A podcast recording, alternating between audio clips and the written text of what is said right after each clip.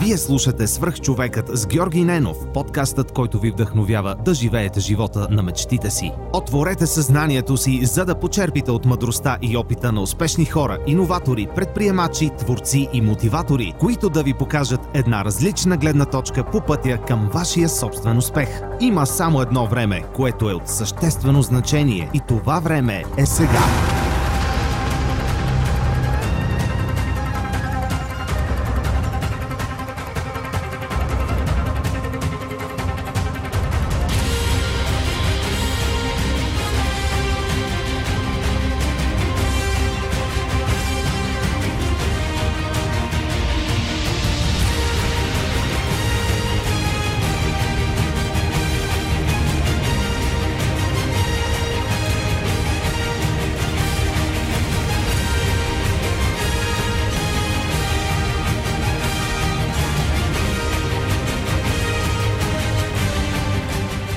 Здравейте, вие слушате свърх човека с Георги Ненов. Днес моят гост е Велизар Величков, търговски директор в Грабо и Трендо. Визо, здрасти, благодаря, че ме прие при теб да запишем този епизод на свърх човека с Георги Ненов. Здрасти.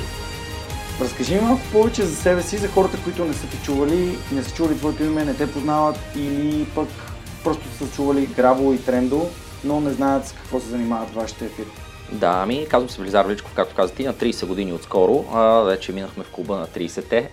А, занимавам се с интернет така по-сериозно от 7-8 години горе-долу.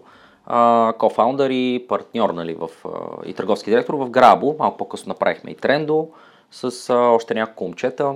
И така в общи линии това е основното нещо, което правя. Доста, доста предизвикателства имаше а, изначално още при създаването на бизнесите, нали, защото в крайна сметка голямо нещо направихме, се вика. А, сравнително поне за нашите мащаби и за моето лично мислене. Смятам, че нали, това Грабо специално много нали, позната марка в България. И така, това е. Основното нещо, което правя е това. Да, ти ми спомена, че си занимавал с актьорско майсторство. Как стигна от там, че от актьорското майсторство създаде бизнес, който е свързан с интернет? А, странна история е. Значи аз занимавам с интернет от 2001, може би, 2000-та дори почнах да се занимавам. Почнах се уча, що е то HTML, Photoshop и така нататък. Тогава се запознах и с Сребрин Ватрал, с който днес сме партньори. А, бях нещо като чирак в mp3-bg.com динозавър в а, българския интернет. Може би 2003-та сайта така, как да кажа, загина заради натиска на всякакви хора, които а, искаха, как да кажа, права заради MP3-ките, смисъл да не качваме MP3-ки нелегално, естествено. И лека по лека м- после да правя сайтове, но реших да ставам актьор. Не знам как се случи това, може би защото съм танцувал народни танци, някаква любов към сцената, нямам никаква представа. Кандидатствах надвис, приехаме, спрях да се занимавам с интернет, продължено може би 2-3 години. И когато бях трети курс, ми хрумна да правя онлайн телевизия, защото разбирам от интернет, занимавам се с актьорско майсторство и двете в едно. нали, мейква сенс по някакъв начин. А, почнах да правя всякакви неща в VBOX, имахме предавания с по 100-120 хиляди гледания тогава, далечната 2008-2009 беше това нещо, което си беше революция едва ли не, а, поне в моето лично съзнание така е било. И така, завърших, играх 6-7 години в младежкия театър, снимал съм някакви неща, домашен арест съм снимал по BTV, недадените по БНТ, имам, в киното имам един филм. А, и 2010-та ни хрумна, не на мен, на Среп всъщност му хрумна идеята за Грабо, покани ме да стана част от екипа. Началото беше много тегаво. Значи, м- моята работа беше търговска. В смисъл да ходя и да убеждавам хората в това, че има добавена стоеност за тях, да се включат в Грабо, да пуснат оферта, да дадат намаление. Което се оказа доста трудна задача, с оглед на това, че първо ти си никой, второ никой не те знае, трето никой не знае и бранда ти. И ти трябва да отидеш в а, пицария Хикс, да речем, която а, трябва да й кажеш, бе, дайте ми 50% намаление и ми дайте нали, 20% комисионна. И собственикът на пицарията в общини ти казва, бе, пич, нали, искаш да ти дам и целия ми бизнес и смисъл да ти подаря всичко. Просто изчезни нали, от тук, да не занимай с глупости. Беше адски трудно. Водех си тогава а, статистика на fail rate. Fail rate ми беше 95%. От 20-19 отказвах.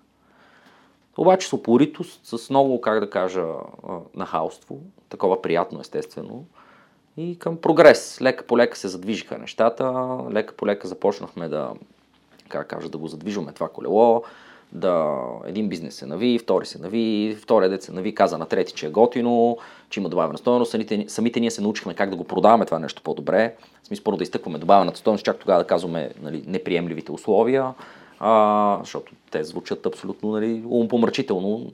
И така, лека по лека, лека по лека бизнес се разви, почна да печели още, може би, от третата седмица, което е странно за всеки един стартъп. А, може би от третата седмица, така, те вика, минахме брейк ивана.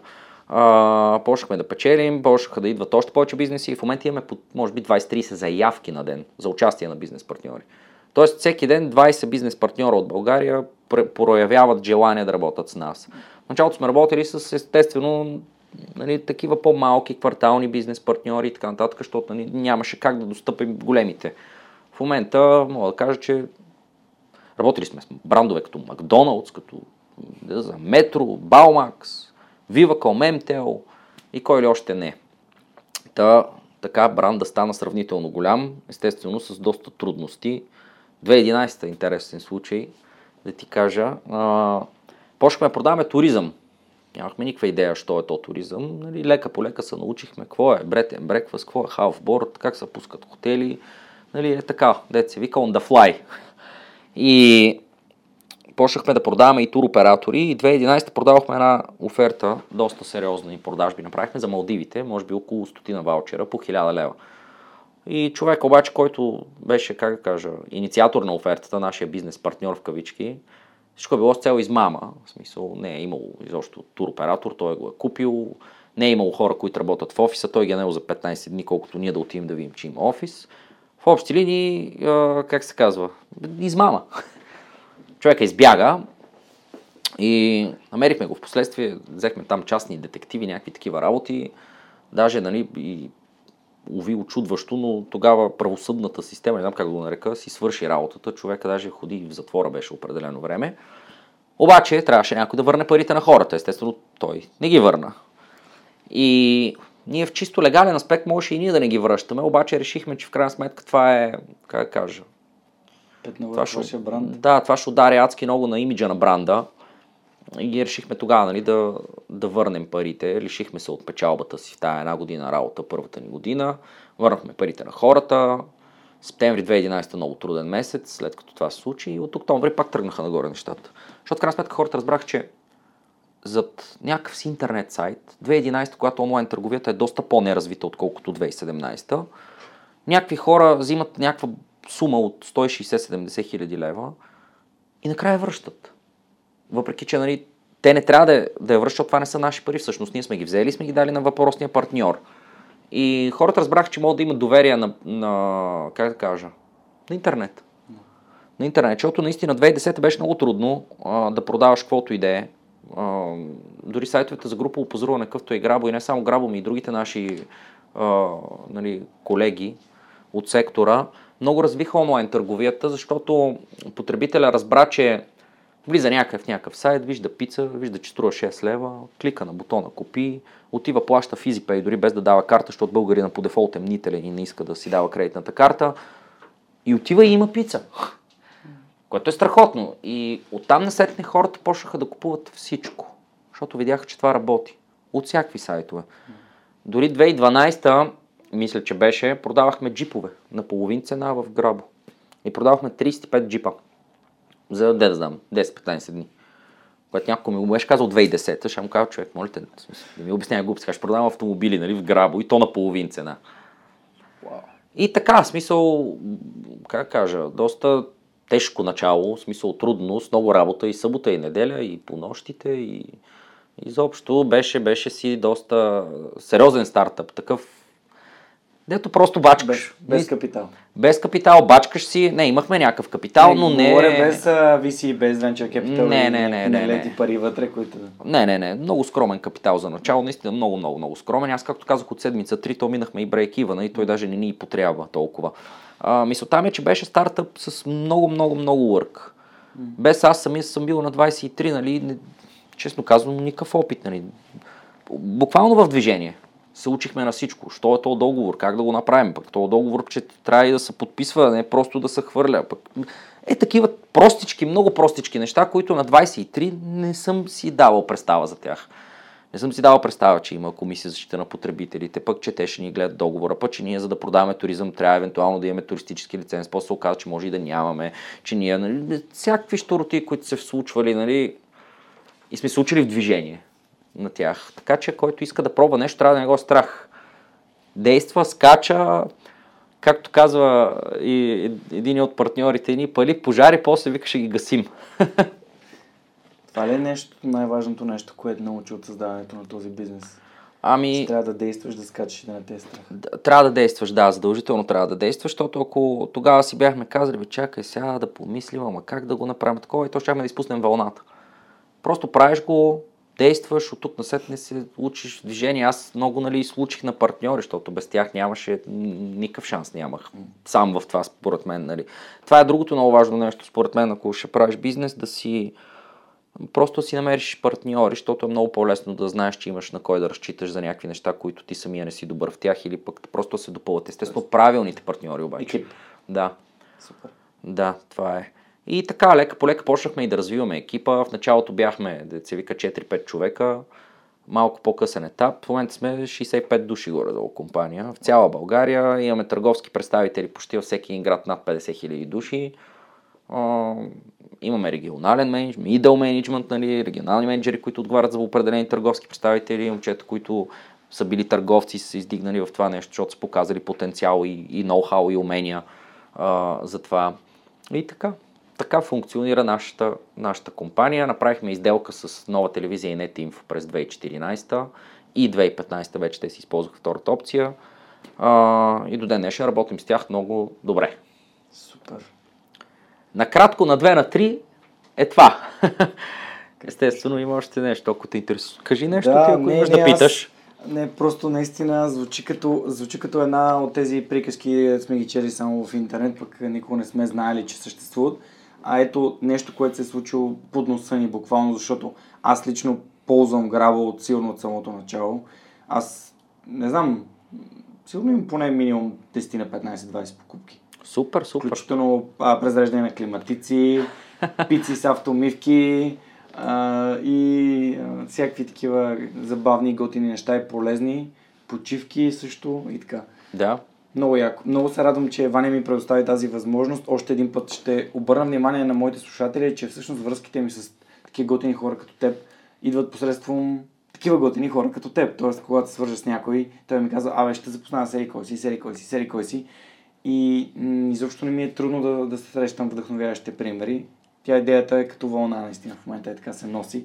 И аз съм си отгоре на сърфа и просто идва следваща и следваща вълна от готини хора, които ме носят към нови идеи, към а, нова стойност, която може да генерираме. Добре, ти започна една много интересна тема и тя е създаването на партньорства и екипи. Аз мятам, че средата е една от най-важните и определяща за всяко начинание. Има ли нещо, което ти научи, имайки такова ползотворно... Аз знам, че повечето уроци идват, когато опитите са неуспешни, но все пак има ли нещо, което ти научи от този добър опит с твоите добри и готини партньори, които всеки е специалист в нещо, което прави. И можем ли да, да дадем някакъв съвет как а, хората да, да формират такива Ами знаеш, то в IT сектора е малко по-различно и по, как да кажа, розово от всеки един друг сектор и си давам сметка за това, но моето лично виждане и, и как кажа, мирогледа ми за това как трябва да функционираме спрямо хората, аз винаги първо подхождам с доверие. Абсолютно винаги. В смисъл, хвърлям се, примерно в Грабо съм се хвърлил на 100 с хора, които не познавам. Буквално. Здравей, здрасти, ще работим заедно. Супер. И до ден днешен, Никола Павлов е единия, примерно, който е CTO и партньор, и до ден днешен работим с него. Я, а, аз не го познавах, нямах идея какъв е този човек, що за човек и така нататък. Но ако не се довериш, единственото, което може да ти се случи е да загубиш. Ако се довериш, пак можеш да загубиш. Ама може и да спечелиш. Докато ако не се довериш, няма как да спечелиш, няма как да работиш този човек. И според мен лично това е правилната форма, просто хвърляш се, доверяваш се и, и действаш. От тук на сетне, каквото стане. Много, много теква в мен едно послание, което някакси нашето общество е отправило към нас и то е, че хората, които правят големи бизнеси, осъществяват феноменални успехи, са някакви супер арогантни, са някакви безкруполни типове, които изобщо им пукат с другите хора. А пък всъщност това, което ти пресъздаваш в момента е точна противоположност. Нали? Хора, които с доверие подходили към други компетентни, качествени хора и са сформирали нещо заедно и са създатели, а не а, разрушители, които гледат само как да нали, смучат силите от тази планетка и да я пръснат и после да продължат към следващата. Да, ми то някакси едва ли не по примера на тези Silicon Valley гигантите и Стив Джобс и Илон Мъск, нали, трябва да си се едно кофти за, с атитюда си, за да просперираш, което аз не виждам смисъл в това нещо. Mm. По-скоро трябва да изискваш и да... И най-вече компанията, която... Много зависи от компанията, която правиш, но за мен лично е много важно възнагражденията на хората, които работят, да бъдат перформанс ориентирани, т.е. резултатно ориентирани, за да може хем човека да има мотивация да постига повече, за да взима повече и хем така компанията да расте. И ние от ден едно, може би, търговските ни представители, които всъщност нали, са хората, които ходят и, как да кажа, правят сделките, те са изцяло перформанс ориентирани. Изцяло на 100%. Което може би е едно от нещата, които ни, как да кажа, донесе голям успех, защото хората имаха и, и имат мотивацията да, да растат, да растат те в този собствен. Ние имаме хора, почти нямаме напуснали хора в нашата компания. Почти казвам, естествено, но много са малко през времето. Това са 7 години вече. Колко важно е да, да дадеш възможност на хората да растат според теб? Много, много. Това е едно от най-важните неща, защото света се развива заради това, че хората не стоят на едно място. Ако ти правейки бизнес, а, си сформирал така, как да кажа, екипа си, че той няма как да, да расте, дори да расте не толкова корпоративно, видиш ли, от една позиция във втора, в трета, а да расте първо като, естествено и като финанси, и второ като, как да кажа, като челендж някакъв за своето собствено аз. В смисъл да... Да, да, да, да се предизвикваш. И това също е много важно нали, за сформирането на един екип. Да се опиташ така да мотивираш хората, че те да се чувстват, да се чувстват част от това. А не нали, просто някой там номерче е поредно в компанийката 4583 с картата, което се 48 часа трябва да прибивава на едно място. Да, може би ако мога да обобщя това, което ти каза, е хората, които наймаш, хората, които започват да работят заедно с теб по нещата, по които работите, да имат да имате сходни, сходни цели и purpose. Точно да, така. Мисъл, Точно така. Защото не, не, парите не са изцяло мотивацията, обаче пък а, и като нямаш цел и като правиш нещо безцелно, пак е, пак е същата. Да... Резултатът е същия. А, абсолютно, абсолютно си прав, изцяло. така е, да. да. Супер. Това е много яко. Аз много се кефа да говоря с готини хора, които а, гледат позитивно на нещата и предоставят такива м- вътрешни примери за, за това защо е хубаво да, да постъпваме точно по този начин, когато изграждаме бизнес. Аз си давам сметка, че съм късметлия заради сектора, в който се намирам, защото наистина сектора ни е пълен с много интересни хора, които повечето от тях разсъждават по този начин. В смисъл в нашия сектор конкуренти си помагаме. Това е нечувано и невиждано за, за където и да е другаде. Много се надявам то пример да, как да и т.е. това и сектора върви, той расте всяка година. IT-то расте много жестоко в България. И ще продължава да расте. И си познаваме си почти всички. И това е страхотно, в смисъл супер е просто. А защо да си късметлия, като си положил всички ти усилия и целият този труд и си попаднал в правилната среда и си постигнал този успех? Заради средата. И не знам, то е интерес в крайна сметка. Аз съм имал интерес още от деца вика, от тинейджър към тази цялата работа. Само като отворих, за, при, за припът влязох в Yahoo.com. Не знам колко съм бил годишен, може би 10-11 годишен, примерно. И първата ми почта до ден днешен е жива, не я ползвам обаче. Някакъв бек, бек имейл ми е, ползвам Gmail. Обаче, това като го видях, как работи, как ти правиш нещо и пращаш писмо, даваш сент и то се пуска. И викаме, бас. Това... Просто как, това е уникално, това ще, да. това ще промени целия свят. Някакси винаги съм ги приемал тия неща с даденост и не съм се замислил така, както ти си замислил с тях. И то промени света. И продължава да го променя. И, и се появяват какви ли нещо роти, базирайки се на, на, на тази цялата работа с интернет. Ако нямаше интернета, света ще да е много спряло място. В момента, благодарение на интернет и най-прости пример, моето най-голямо хоби и страст е пътешествията. Аз мога пътувам адски лесно. буквам през телефона, самолет, хотел, отивам, инсталирам TripAdvisor, Google Maps и мога да съм навсякъде на тази планета.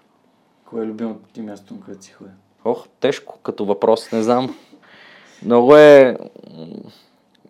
Трудно Айде, е да кажа. Като си ми се оголил така да ти задам тежки въпроси. И- Юго-Источна Азия много харесвам, Южна Америка ми хареса много и Африка. Може би това са ми така по-любими места. Като конкретни места, най-красивото място, на което съм бил, мога да го кажа, примерно, за мен лично, в моята си лична класация. В Боливия бяхме на солната пустиня, Салар де Уюни се казва.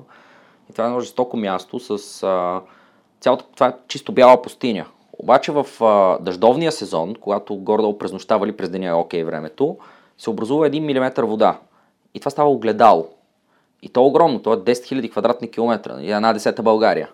И те му казват Божието огледало, защото ти се обръщаш и не разбираш кое е горе, кое е долу. Виждаш облаците, които се отразяват в а, земята и се, и се свързват едни с други. И е умопомрачително красиво. В смисъл, може слушателите по-късно да напишат Салар де Уюни в Google и да видят. Това е едно от най-красивите места, на които аз лично съм ходил. Малко трудно се стига, защото по-бюджетно пътувах тогава. Точно това пътешествие беше много диво. И 14 часа с един автобус с една спирка на седмия час. Отвратително пътуване в едни дубки, седалката те бие в главата, все едно е кличко.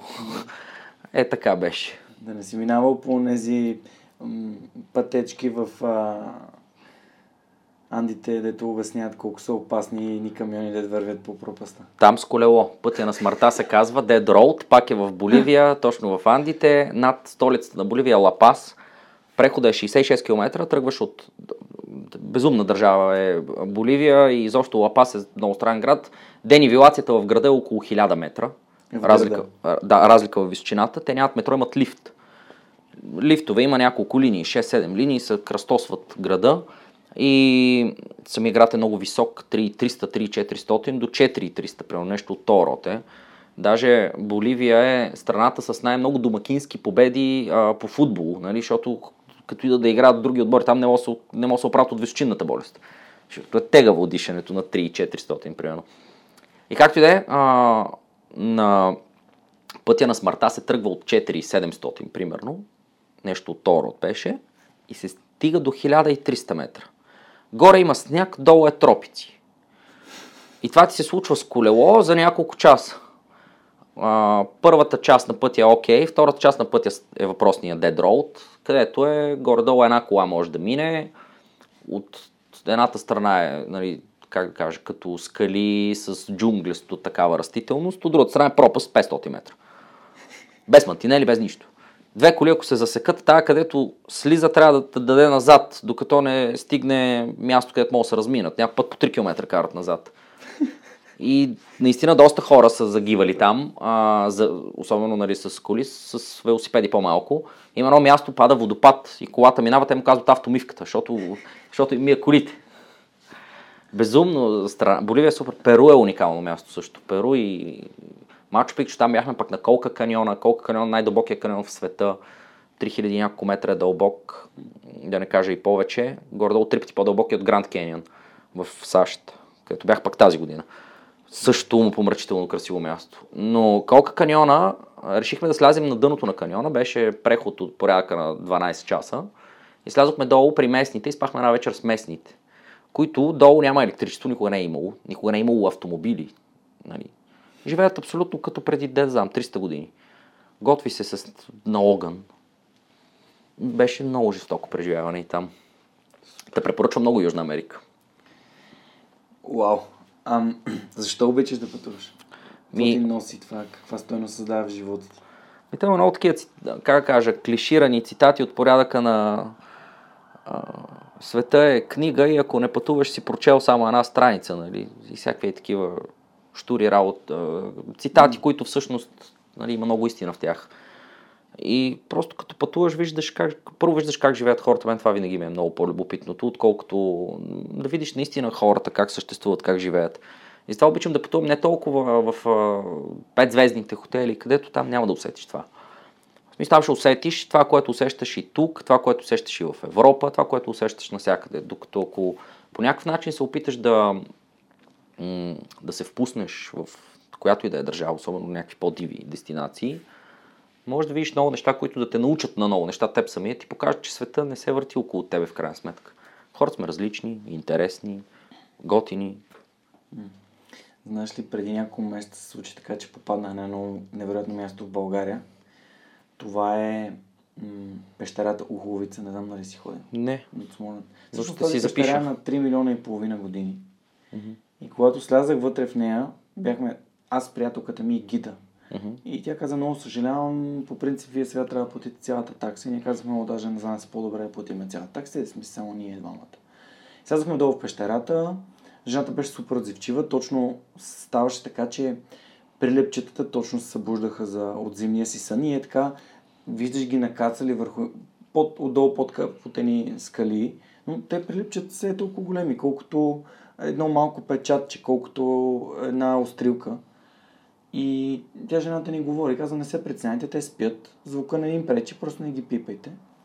И слизаме, слизаме надолу, стигаме до дъното на пещерата. То е едно такова доста така, стръмно спускане по едни стълби и казва, знаете ли, тази пещера на 3 милиона и половина година, аз се оглеждам такъв и си казвам, а ти си се взел на сериозно. Ами, мисля, тази пещера е тук от 3 милиона и половина години, а ти си се взел на сериозно. Да, да. И това знаеш колко отрезвително ми дойде. И се радвам, че, че оказваш, че тези места по света, които посещават, те карат да се замислиш за това, че не, колкото и да се взел на сериозно, няма как да се взел прекалено на сериозно, защото има, ти си толкова преходен. Преходен си и света не се върти около теб. Да. Хората в момента някъде там, в Камбоджа, Виетнам, някъде нещо друго се случва, което ние не знаем какво е. И то е интересно също. И, и друго много важно на пътешествията, че предизвикваш себе си да правиш небивали неща. Аз, както казах, обичам по-дивите пътувания.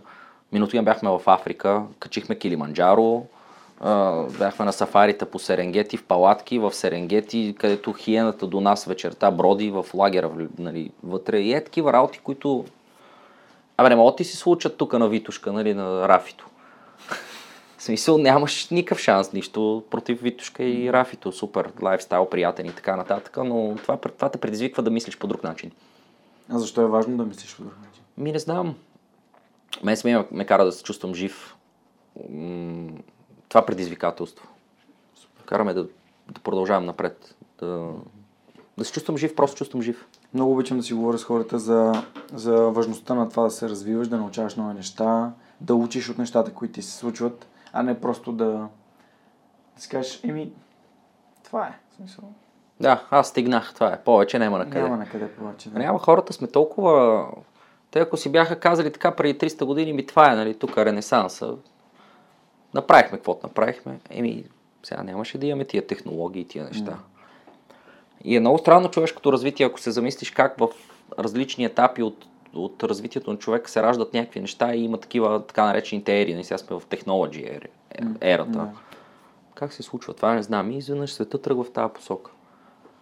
И просто тук за 30 години се случиха неща, които Да, аз не, едно от нещата, които обичам да споделям, като си говорим с такива готини и осъзнати хора като тебе е да...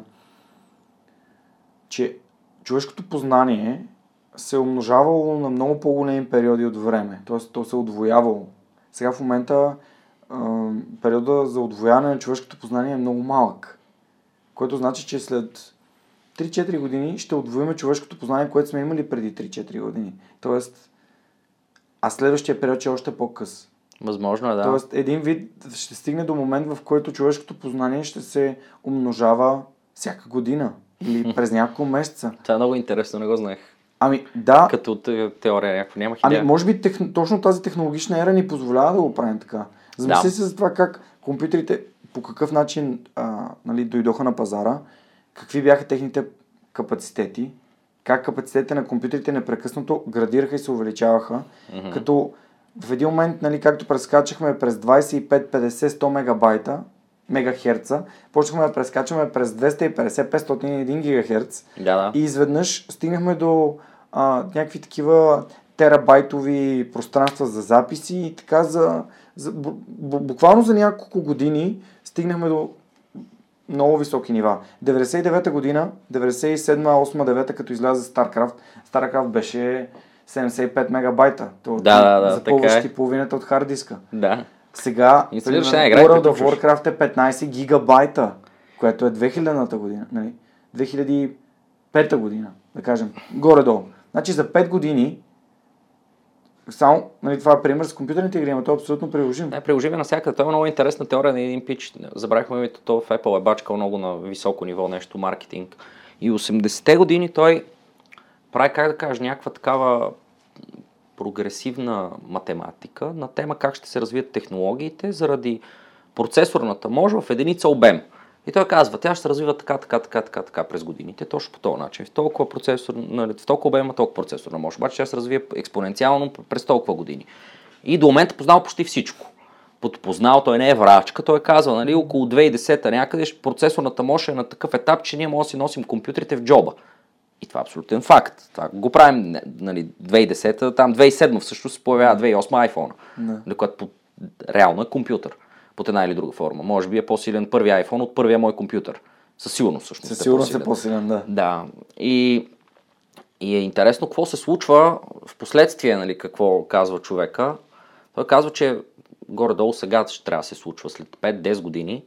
Дори и в момента се правят такива опити в uh, Singularity University в Silicon Valley за разбиване на DNA кода. Изцяло обаче Да. а, нали, процесорната мощ стига такива етапи.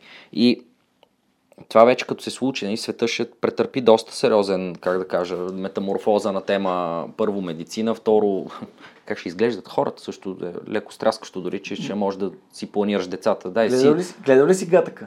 Не. Изгледай го. За това става въпрос. Точно за това ли? Филма е Гатъка, точно за това става въпрос. Да, дай ми сини очи, дай ми рус, висок, искам като брат Пит да е. Айде готово. Обаче забравяш най-важното. Дай ми гените му проблеми. Също да. са болестите, които може да отстраниме. Да. Този е съвършен индивид. Съвършен е, да. Да, точно Гатъка е филма. Препоръчвам абсолютно на всички. Просто защото е много готин филм. В него главният герой е... Всеки път му забравям името. А, играе в а, изкуствен интелект Джед Лоу. Ага. Джед Лоу е главният герой. Ще го гледам задължително. Да, филма е 90, мисля, че е 98-9 година направен, но е брутално, брутално силен филм. Точно за това става. Да, но технологиите, нали, те много хора казват, ама това вече то, то е извратена работа, как така? Да, най-вероятно, нали, технологи... като всяко едно нещо на тази планета, което хората го използваме, може да бъде и положително, и отрицателно. И ако ние се опитаме да взимаме повечето позитивни страни от технологиите, ще живеем по-добре. Ще Това е- автоматизираме света, роботи ще чистят вместо нас, което се случва вече. Да използвам цитата на Шекспир, нали, че нищо не е добро или зло, а самото мислене го прави такова. Да, точно. Супер, да. Наистина, аз съм напълно, напълно подкрепям твоето мнение и мисля, че неминуемо то едно време, нали, така са се усъвършенствали оръжията и се достигали някакви висини. Със сигурност това може да случи с технологиите. Така е. Еме по-добре да, нали, да, се вика да иновираме в технология, отколкото в оръжие, въпреки че оръжията, нали, те са също някакъв вид технология, Да. а, Не. но за, за унищожение, което, което е лошо. Е, да, да, ама те не са започнали като технологии за унищожение, Не са. както и технологията. Не са, Сама не. по себе си Така не е, така но е. тя може да носи много деструктивна а, мощ. Има много начини, по които можеш да предизвикаш доста големи катаклизми. Абе, ако се замислим исторически, колкото и в момента да се случват а, нали, тероризъм, всякакви такива неща, които наистина са ужасни, но ние имаме привилегията да живеем в едни от най-мирните времена в историята на човечеството, където човека като индивид има най-голямо значение пак в историята на човечеството. Никога не е било такова. Да, до сега. И що, нали, много глупав пример ще дам, но а, появата на, на, на социалните мрежи, на Фейсбук. В момента се случва нещо в Германия някъде, някой идиот рита някаква жена в метрото и цяла Европа казва, това не е окей. Да. Виж, Той- смисъл не е прави българин, така. не прави така. Да, оказа се, че е българин, но нали, казвам го просто като пример, че Да. изведнъж това нещо става, създава такъв вайрал след себе си, че м- бе, малките деца виждат как не трябва да се прави, докато преди 20 години някой рита някаква жена в метрото в Берлин и никой не разбира за това нещо, в крайна сметка. Или се споменава в някаква емисия новини някъде нещо си, обаче то остава там на локал. Малко ниво. Да. Докато в момента няма. Ти пускаш и... И това е хората трябва да... Мисля, че 15 секунди е най-бързата реакция в Twitter. Така ли? Да, това е... Не си спомням, дали не беше някой от земетресенията, имаше в Twitter беше между 15 и 30 секунди, Facebook е минута, минута и половина и реакцията на медиите, мисля, че беше даже за някакво събитие в България, беше между един час по-късно. Е нормално. Да. Абсолютно нормално. А и другото, което е, медиите могат да създадат вайрал, абсолютно и го правят, нали, до, нали, пак използвайки социалните мрежи, но най-големия вайрал реално се създава от хората. В смисъл, не че медиите не са хора, нали, там се работи за това. Аз създавам някакво съдържание, снимам нещо, това нещо някъде минава и ето, гледат 200 000 души. И това не е нереално и Светът е много интересен заради това, че ти тук, стоейки си в България, кликайки върху някакви копчета, можеш да продаваш на някой нещо, който е в Виетнам. С пет бутона. В смисъл, това ако нали, преди 30 години някой го разказва на някой друг, ще каже, момче, нали, това е някаква научна фантастика, която, нали, тук може би нашите правнуци ще я видят някой ден. Е, да, да, ама не е така. Историята на Джеф Безос и на Амазон е много яка. Има едно клипче, даже как разказва, че първата, му, първата покупка на Амазон е от България. Да, гледал пари, съм го, жестоко е. Да, пари пъхнати в една дискета. В дискета. И написано на лист, че нали, парите са в дискетата, българските митничари не знаят, не знаят английски. Много е смешно. Да. Много е смешно това. Да, представи си, че така се е правила търговия преди 30 години. Не, чакай, 20 години. Да, преди 20 години. Преди 20 години, а сега, е сега може да си отворя компютъра, да кажа, че продам ето тази химикалка, да я пусна на някаква стойност и след 10 минути някой да я купи. Да. И аз да му я изпратя. Да. И абсолютно елементарно. Може да си купа самолетен билет да отиде да лета утре. В смисъл утре. Ти не, не да, утре. Ти можеш сега сега да го направиш да, направя. тръгнеш, тръгвайки към летището. Даже имаше, не знам дали си попадал, имаше една много готина история за един пич, дете се събудил след някакво парти в Париж, примерно. И той каза, нали, а, беше писано, то в UK са много известни тия истории, дето те се изпонапият и се озовават на някакви места из Европа. Просто защото Ryanair им дава тия, тия възможности. Да. Пича оти, видял, че е напил се, решил да си прецека през телефона, паднал на апликейшена, купил си билет за Париж, качил се на самолета и, и се озовал в Париж. На страните се събужда в Париж. Безумно е. Много лесно. Безумно е. Но е много лесно. И, и това според мен са, това са възможности. Възможности са естествено. Това Да. отвори света. В момента да се чувстваш гражданин на света не е... А, ти не трябва да си милионер, за да, за да ти се случи това. Преди 15 години, за да си гражданин на света 20, трябва да, да притежава, да имаш много средства.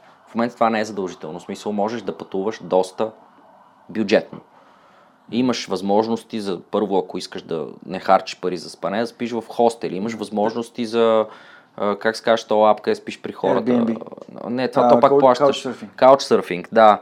Можеш, всякакви неща могат да ти случват. Дай ми един пример, може би тук ти имаш опит, дай ми един пример на най-бюджетното ти пътуване е Интеркон, т.е. междуконтинентално пътуване, Да.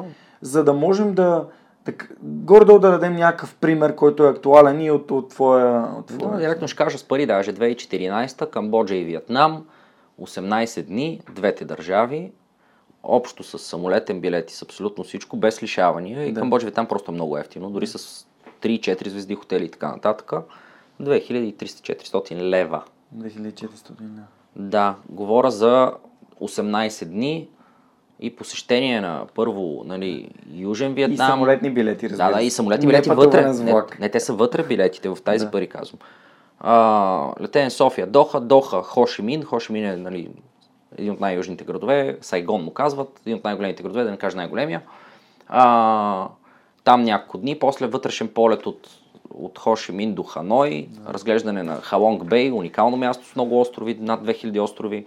Оттам към Камбоджа, Анкор Ват, един от най-големите храмове, Том Прайдер снимам там. Много ме кефи Камбоджа. Всички снимки, които съм гледал на Камбоджа. Жестоко място, жестоко, адски готини хора в Камбоджа, в смисъл много, много усмихнати, с изключение на Пном Пен. Много е странно в Азия, в Юго-Источна Азия хората са страхотни почти навсякъде, нали, според мен, с изключение на по големите градове. Големият град някакси прави хората по... Не да знам и аз, по-вълци, по-трудно е там. И естествено, ако успееш там, успяваш, нали, сериозно, защото нали, Манила, 12-13 милиона град. Обаче, в Филипините е това. Обаче, хората просто не са, как да кажа, малко са по-негативни, малко са по-агресивни. Като тук. Да, може би и тук е така. И тук, ако отидеш в Родопите, в някакво селце, хората са по, как кажа, по-усмихнати, повече се усмихват. Което е жалко. Но пак при нас е окей, защото София не е някакъв ултра мегаполис. За сега. Да, бе няма и за съжаление, като че ли Май хората Трудно. спряха да, да, да се фокусират върху това да живеят в София. Някои Да, така е. да, нали, да, да живеят наоколо. То вече и пътуването е различно. Всеки, почти всеки има лек автомобил, всяко семейство има минимум два. А, Да, лесно е, лесно е да пътуваш вече. На- Наистина е лесно. Естествено, трябва да имаш някакви възможности, нали? но като цяло не е каквото беше преди дори 10 години. Пътешествията бяха много по-недостъпни за хората. Да. Много ти благодаря за това, че даде този, та- тази обратна връзка. Аз, примерно, мога да дам пример за хората, които много обичат да пътуват, пък още не се престрашават. Аз и приятелката ми отидахме до Брюксел, където е доста скъпо. Всъщност, е, в Европа е Скъпичък, доста скъпо. брат, ск, скъпичък град. Да, всъщност 40 евро ни струваше да отидем нали, с Ryanair до Брюксел двамата и да се върнем. И 14 евро на човек ни струваше билета само с автобуса от а, Шарлеруа до, до Брюксел. Което ти показва, че всъщност а, Западна Европа сама по себе си като транспорт е по-скъпо, отколкото самия полет. Тоест ти много лесно може да отидеш. Да, в Лондон това е абсолютен факт. да. да. Айде, има градове, където Любим по-окей. мой град. Да, готино. На мен ми хареса Лондон също. Сега, нали, предпочитам... Европа е по-скучна. Европа е страхотно място, естествено. Нали, с цялата си култура, аристократизъм, която носи е жестоко място. Но малко е по-скучна.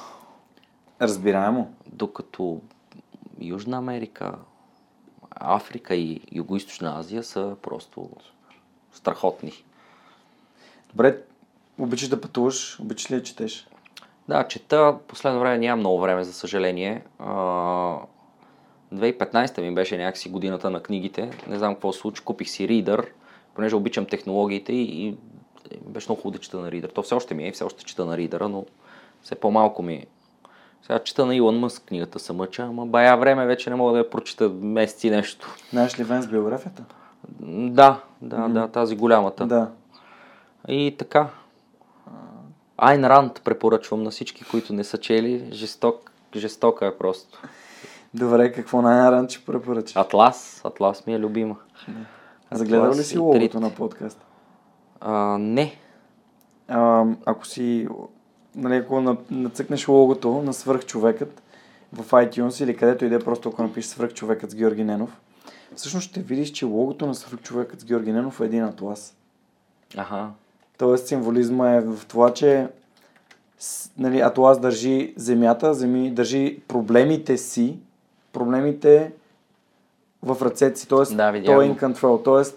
той има абсолютно пълната сила да, да издържи всички свои проблеми и да ги реши. И това е може би символизма, който аз, който аз харесвам в, в логото на Атлас, защото прочетох тази книга по съвет на моя приятел Лазар Радков и наистина ме вдъхнови съпоставката между това, което се случва в книгата и това, което се случва в нашето общество. Да. Има едни хора, които създават, творят, те са вдъхнови, вдъхновителите на обществото. И в тази книга, в книгата, която споменаваме, те са тези, които са един вид, те се отлъчват, те избягват от обществото, защото го носят на гърба си, без да получават а, необходимата стойност за, и признание, поне, за това, което вършат. да. Така че аз за това атлас е логото, защото според мен свръхчовеците са атласите, които показват, че е възможно да се случи това. Възможно е, бе. Всичко е възможно. В света, в който живеем, просто пак, нали, се повторя, технологиите ти дават невъобразими възможности. М. Само трябва да ги грабнеш, да ги вземеш. А, мислиш ли, че с тези технологии и възможността да достъпваме такива онлайн курсове, обучения, сега е супер модерно, нали, self-education, когато нещо ти харесва, е нещо, което е доста по-добро и доста по-актуално от, а, примерно, университетските, конвенционалните университетски курсове. Абсолютно на, на 100 съм съгласен. Естествено, университета, особено добрия университет, ти дава среда, която също е безценно нещо, Да. което нали, self-education не може да ти даде. А, но пък това да отидеш в университет и ти да, да, да, как да, кажа, да чакаш там да те научат на нещо и те да ти го дадат, ми няма да стане. Абсурдно е. Смисъл, ти трябва задължително да търсиш и да се научаваш нещата, които на теб са ти интересни да ги намираш. А в момента адски лесно. При нас, нали, и не говоря за голям период от време, 15-16 години по-рано, аз, примерно, беше супер трудно да си намеря туториал за HTML, да се науча какво е това HTML и един приятел ми даде един на руски, па аз не знам руски, пък, нали, адски трудно.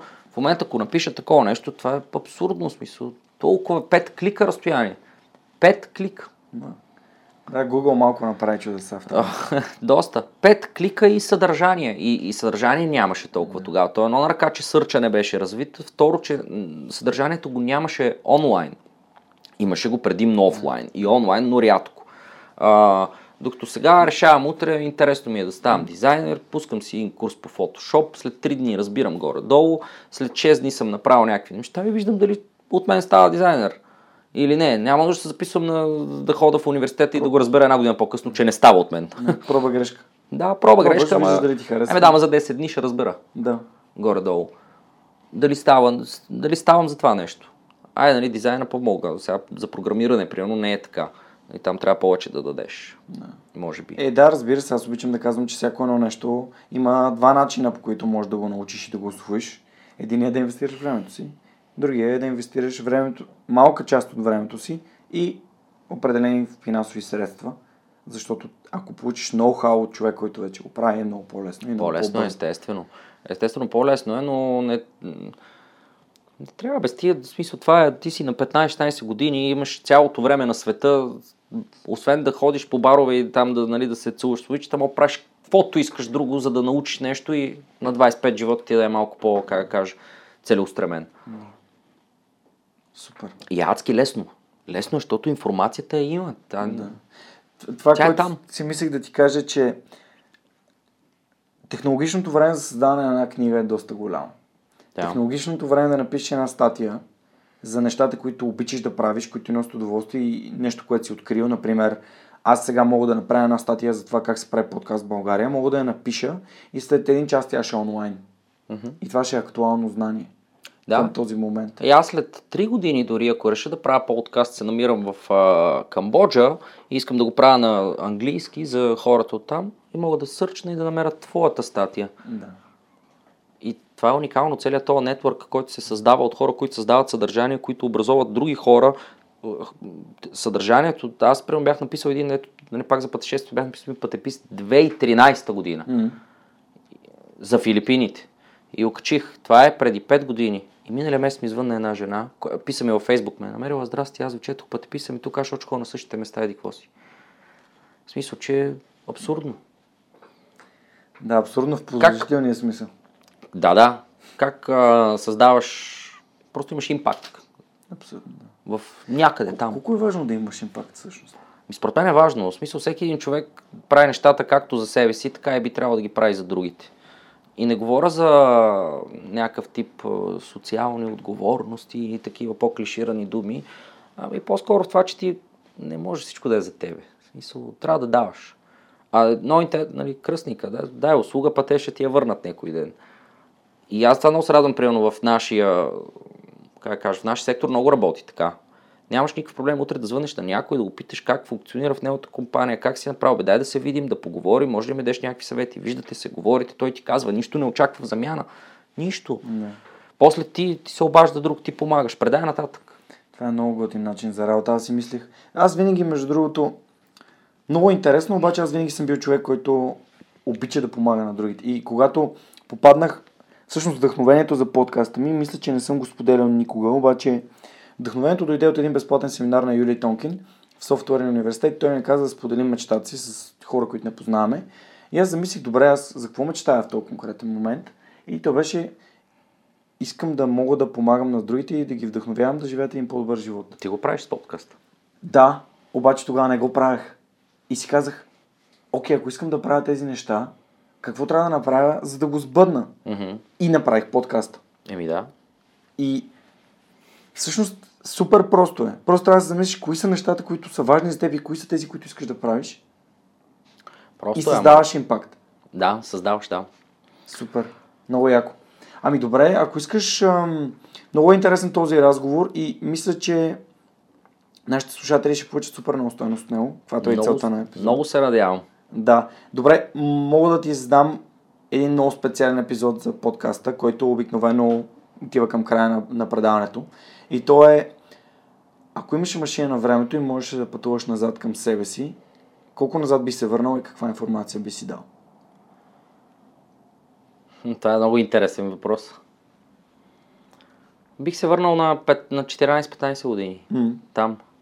И не бих а, губил толкова много време в а, първо гейминг и второ ходене по заведения. Защо? За да, за да прочета нещо и да науча неща, които научих малко по-късно. А защо това е важно? Ами важно е, защото като ти се случват по-рано нещата, а, как да кажа, имаш възможността да си построиш живота по, по-приятно. За теб самия, за да съществуваш по, по-готино. И да имаш повече време да правиш това, което искаш, а не това, което трябва. И това става само с знания, не става с нещо друго. В смисъл, ако си мислят хората, че просто е така, абе те там един сайт, че направиха нещо такова им си. Не, това става с знание, с ноу-хау. Вместо да се уча аз в движение какво трябва да ми се случи, ще да имам тази подготовка. Супер. Това бих, там бих се върнал. Добре го каза. Супер.